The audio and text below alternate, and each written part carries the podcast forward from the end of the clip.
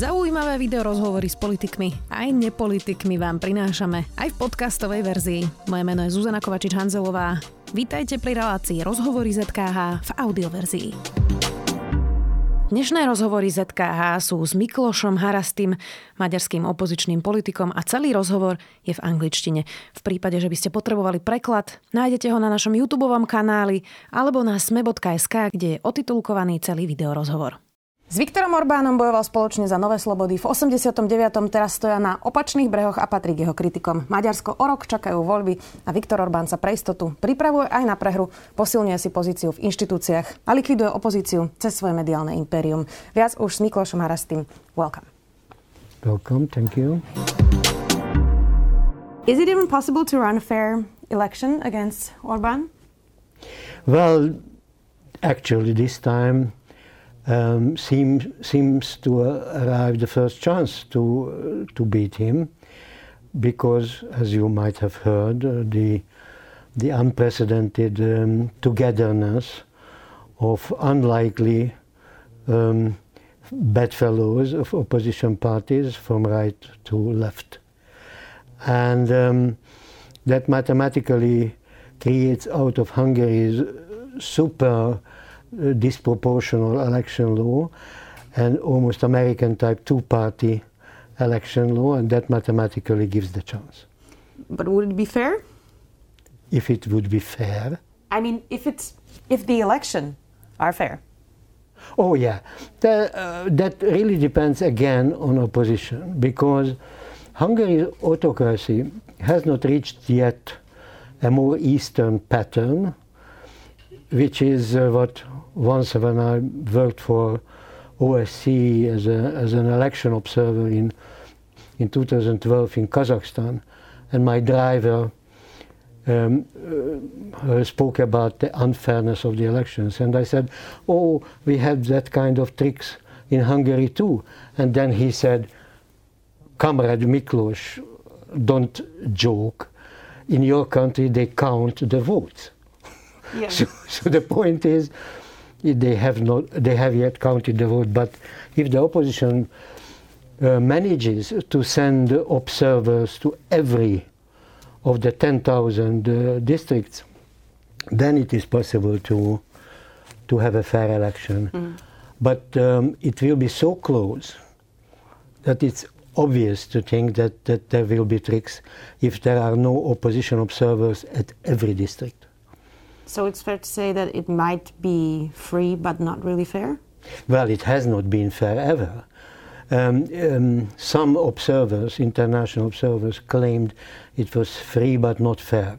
Not fair because none of the none of the supervisory organs, uh, bodies, uh, have been independent, have been made have been left independent during the 10 years of Orbanism and because the financial chances and um, the media chances of the opposition were super unfairly difficult and, and, and, and, and uh, disproportional. But uh, it was fair in the sense that no party was, almost no party was excluded. Um, um, by an Eastern pattern from elections. Mm-hmm. Uh, only Jobbik, uh, the former far-right party, was um, robbed all of its finances by the independent audit, auditing office of the government based on a false, false claim. But otherwise, all candidates and all parties could run. In that sense, it was, it was free. So, as you have mentioned, the opposition teamed up in an alliance, which is pretty wide actually, from formerly far right Jobbik uh, to centrist liberals. So, who will actually lead the charge? Do we know? Um, actually, that's a that's an open question. I could ask you the same question. Nobody can guess because there is an it, it is it is um, innovation um, two in one only the first part of the innovation is that they are together now. The um, other part is a primary between them, which um, was unthinkable earlier because internationally primaries are done either inside one party or between very strong allies. And uh, this now will be the case. And in the and and uh, the pledge of the joint opposition is to put one candidate against the Fidesz candidate at every possible place, in the district, in the prime ministership, and in the national list. And um, uh, the prime minister primary, the prime ministership primary, will be even uh, uh, two round. Mm-hmm. So, so it's a real big race, and only at the end could, would I be able to answer your question. Um, lately, Viktor Orban seized control of Hungarian universities, um, making it harder for the future government. Um, his people will have unlimited authority over the schools. Uh, there are now foundations who are running the universities. So let's say the opposition won the election. Will they be able to undo these kind of things Viktor Orban already did to keep the power in the country? It's another great puzzle, but but the public opinion of the opposition, of the um, constitutional lawyers who who favor the opposition. Um, great debate is right now, as, as we are talking, going on in Hungary about this same question you asked. And um, uh, a growing opinion is that because of the total steal of rule of law by the Orban regime, um, some remedy will have to be um, going outside the inherited law which is again an unprecedented thing, and, and obviously in a normal democracy would would count as as, as discountable because because um, uh, because it's part of rule of law to also follow the written law. Yeah. But because of Orban's misuse of the two thirds that is royal power inside parliament, be- because of this, um, he changed absolutely every um, independent uh, supervisory position in the state and um, named for nine unprecedented years all people. So you simply cannot name any supervisory uh, name nominally constitutionally independent mm. institution mm that, that would not be led by, by his people. And um, also, he multiplied the number of two thirds laws, including uh, normal economic decisions, including, the, for example, decision making about universities, whatever. And his new constitution uh, named a new way of electing those, those bodies already already by the nomination, the question is decided that it will be mm-hmm. a Fidesznik. So the point is, um, it has to be has to be changed. Which way?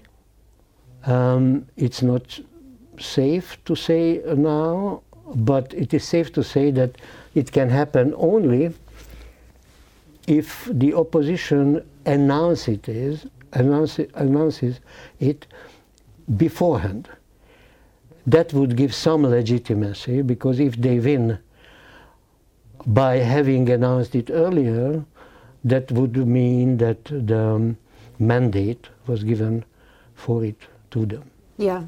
Would you still describe Hungary as a democracy? Because a uh, watchdog called Freedom House, in its most recent report, lists Hungary as hybrid regime, and Hungary now scores worse than Serbia. So is it still democracy? No, it's not. I would say it is a classic illiberal. I'm sorry about this. It's fine. Um, let me change the setting. So um, I would not call it a democracy because um, um, I belong to the school that only a liberal democracy, meaning with um, division of powers, with independent institutions, with protection of free speech, with protection of, of uh, education freedoms, uh, can be called a democracy.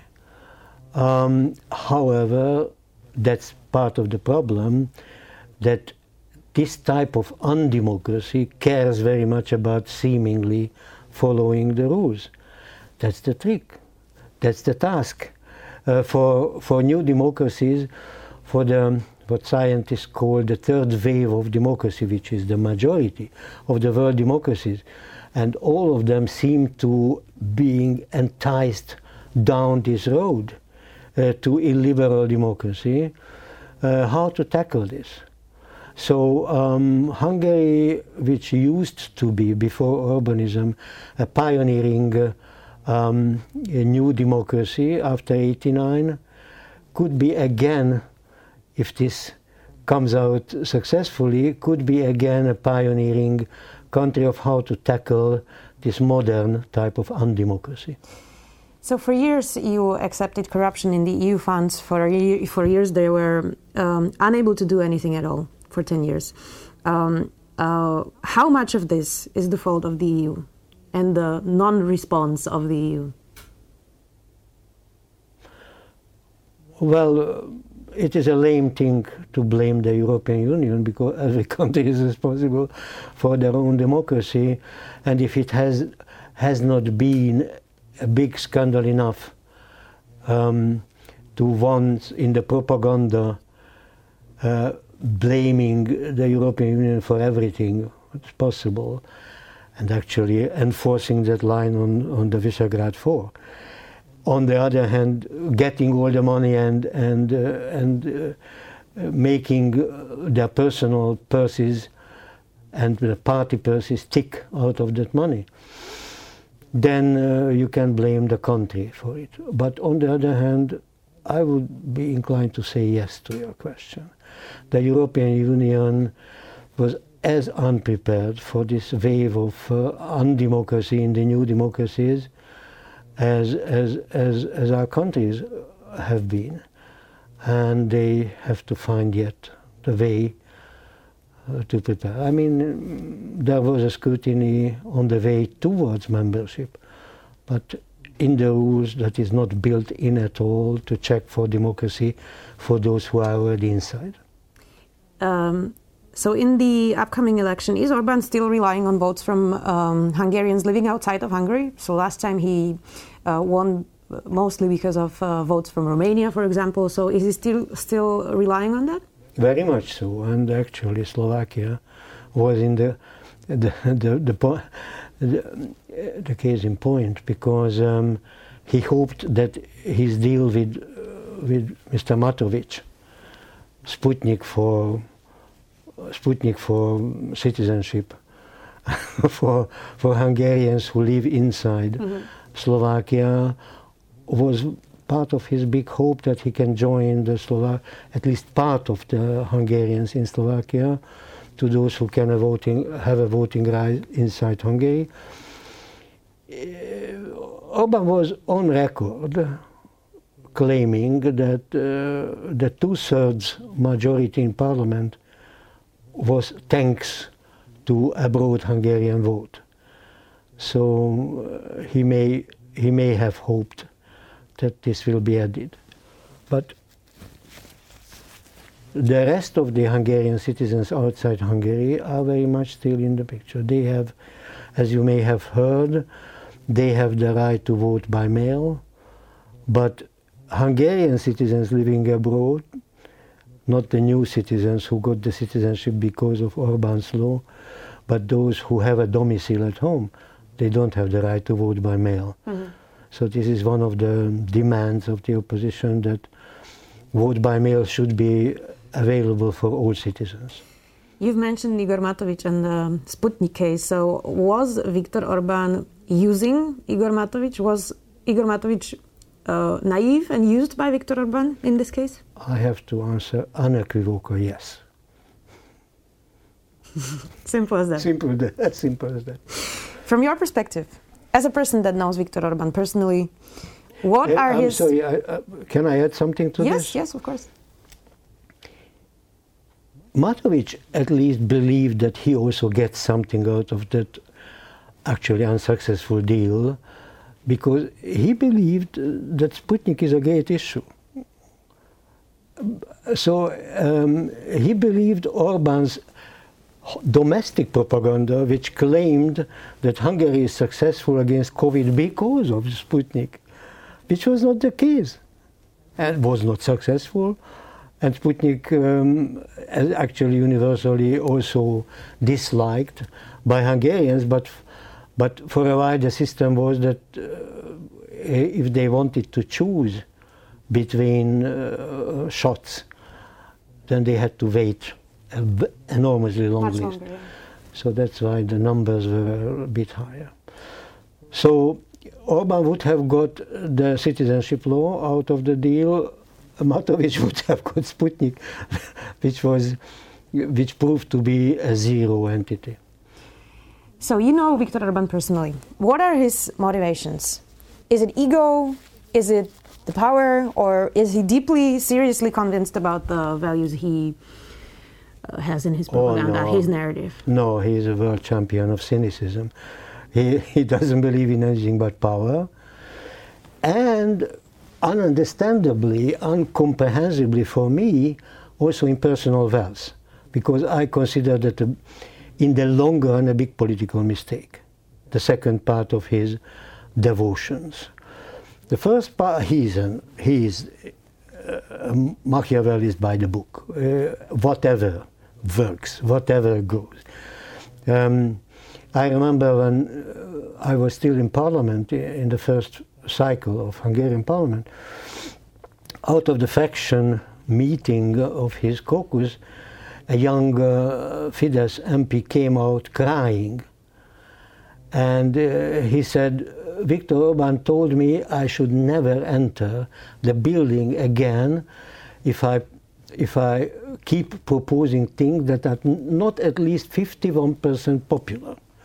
You know? so he, so he, he used to be a very, very conscious populist, um, um, working by lumping together issues that was a, that were that, that used were at least 51% popular, and um, and that he doesn't know about directions. I mean, left and right. He claims, of course.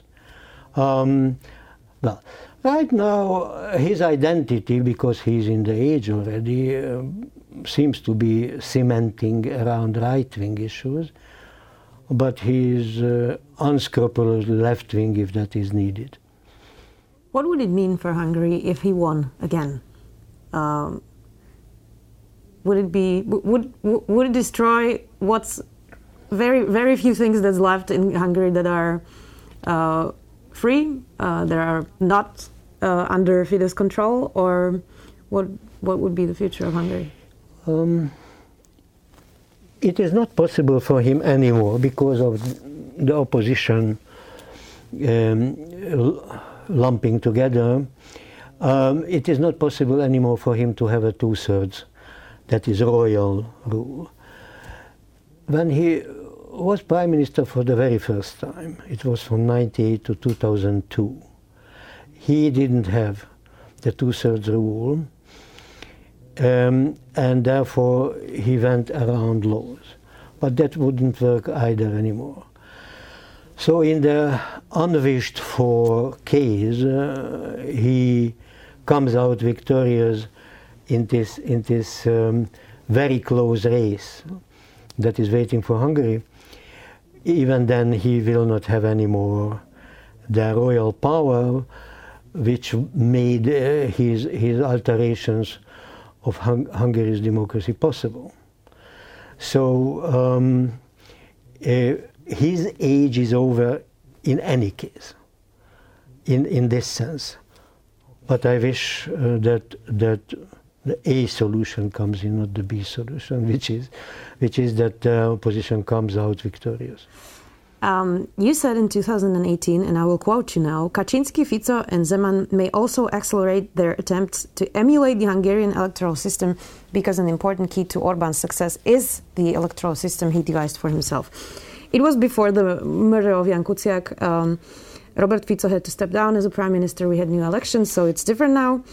Uh, and uh, we have a new government, but we were shocked to learn the scale of corruption uh, in courts, politics, police.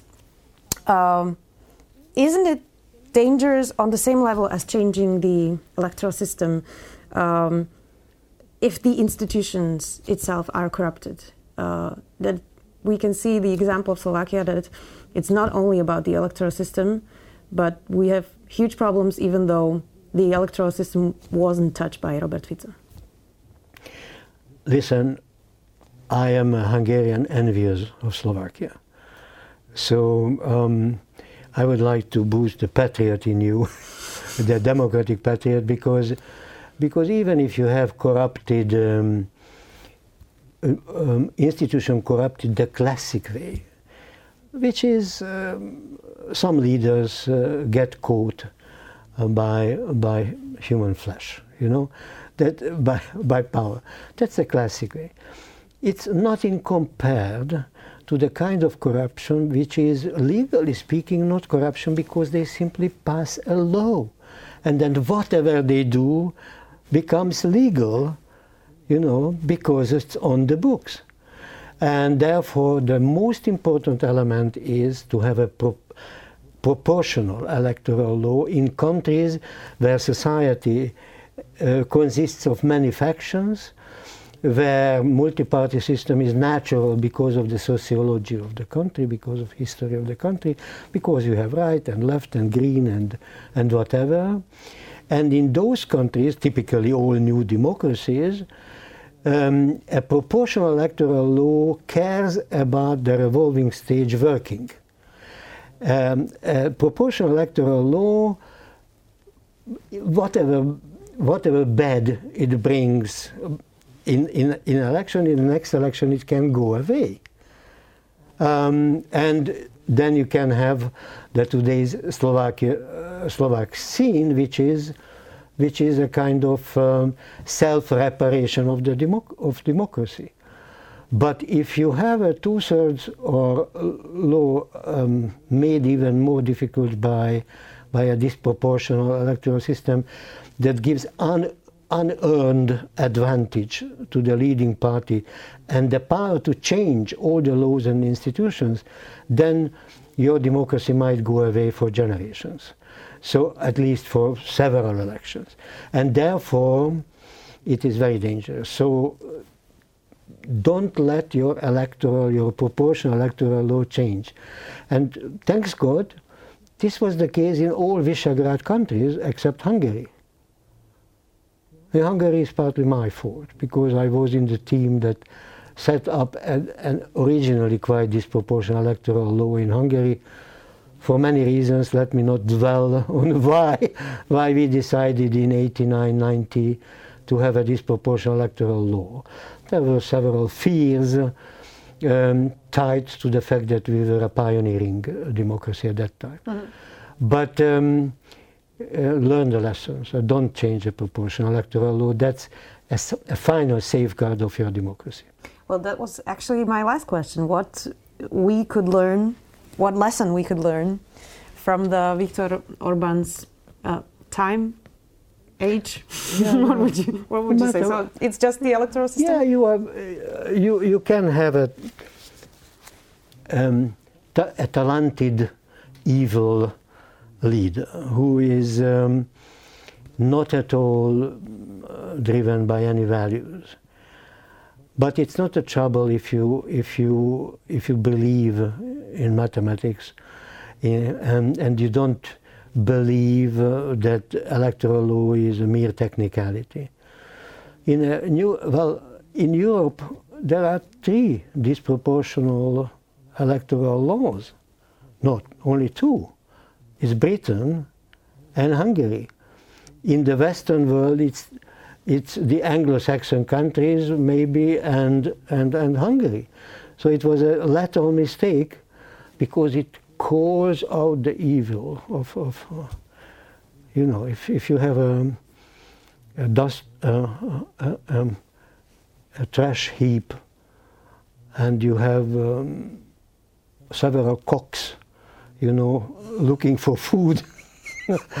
then um, then if you allow one cock to come out victoriously, then then then he is the ruler. You know. So the point is, um, uh, don't don't let it happen, and and preserve preserve democracy as a revolving stage, and electoral law is crucial. Also. Um, it has to be media freedom has to be preserved by any price because um, when I, when I used to be uh, actually, when I was in politics, it was in media. And I always preached uh, inside Hungary uh, as much as outside Hungary that, that the media is not penetrable for, for would-be dictators. Uh, be, uh, my point was that in Hungary, until Orban's 2010 victory, the revolving stage um, changed against the fact that uh, conservatives always claim that it's liberals who rule in the media.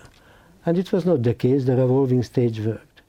And now Orban proved that if you totally deprive a country from, from meaningful pluralism, and you fill that, uh, that, uh, that conquered media space with unabashed uh, two-bit propaganda, bad, wrong, we, them, you know, that kind of, and always looking for enemies, then you can preserve with that a certain base which you can then multiply via uh, electoral law and other tricks. So this circle of populism which is first grabbing popularity. With the help of that popularity, you grab power. With the grabbed power, you conquer more media, more institutions. With the help of that, you, you produce more and more power. And that should be precluded by, by caring about these values very early on. And I believe that once a new democracy goes through this lesson and understands that freedom can be lost via elections, not from outside, like our countries in Visegrad 4 uh, has always lost lost freedom from the outside, but it, it can be lost democratically, so to say, and learns how to handle that crisis, then it's a ripe Western type democracy. And I like to think about Slovakia like the only example actually in, the, in, in Visegrad at, at the moment, which you have done already in the Mečiar's case, and um, seems to be already in the immune reactions of, of Slovakia. So, so I'm happy that, that the good example is produced even inside Visegrad 4. Well, let's hope it stays so. Thank you very much for your time. Thank you. Počúvali ste podcastovú verziu relácie Rozhovory ZKH. Už tradične nás nájdete na streamovacích službách, vo vašich domácich asistentoch, na Sme.sk, v sekcii Sme video a samozrejme aj na našom YouTube kanáli Denníka Sme. Ďakujeme. Dátumy, mená či udalosti, taká je zvyčajná predstava o dejinách, ktorú najčastejšie poznáte z hodín dejepisu. Dáte mi však zrejme zapravdu, že minulosť nám ponúka ďaleko viac než len výpočet základných informácií. Je to predovšetkým dobrodružstvo poznávania a fascinácia dobou, ktorá je nám viac či menej vzdialená. História preto ponúka zážitok z cestovania. Cestovania v čase. Vydajte sa na túto plavbu v čase spolu so mnou v podcaste Dejiny. Nájdete ho vo všetkých podcastových aplikáciách a na webe Denníka Sme. Moje moje meno je Jaro Valent a každú nedelu vás spolu s hosťom vezmeme na nové miesto i do inej doby.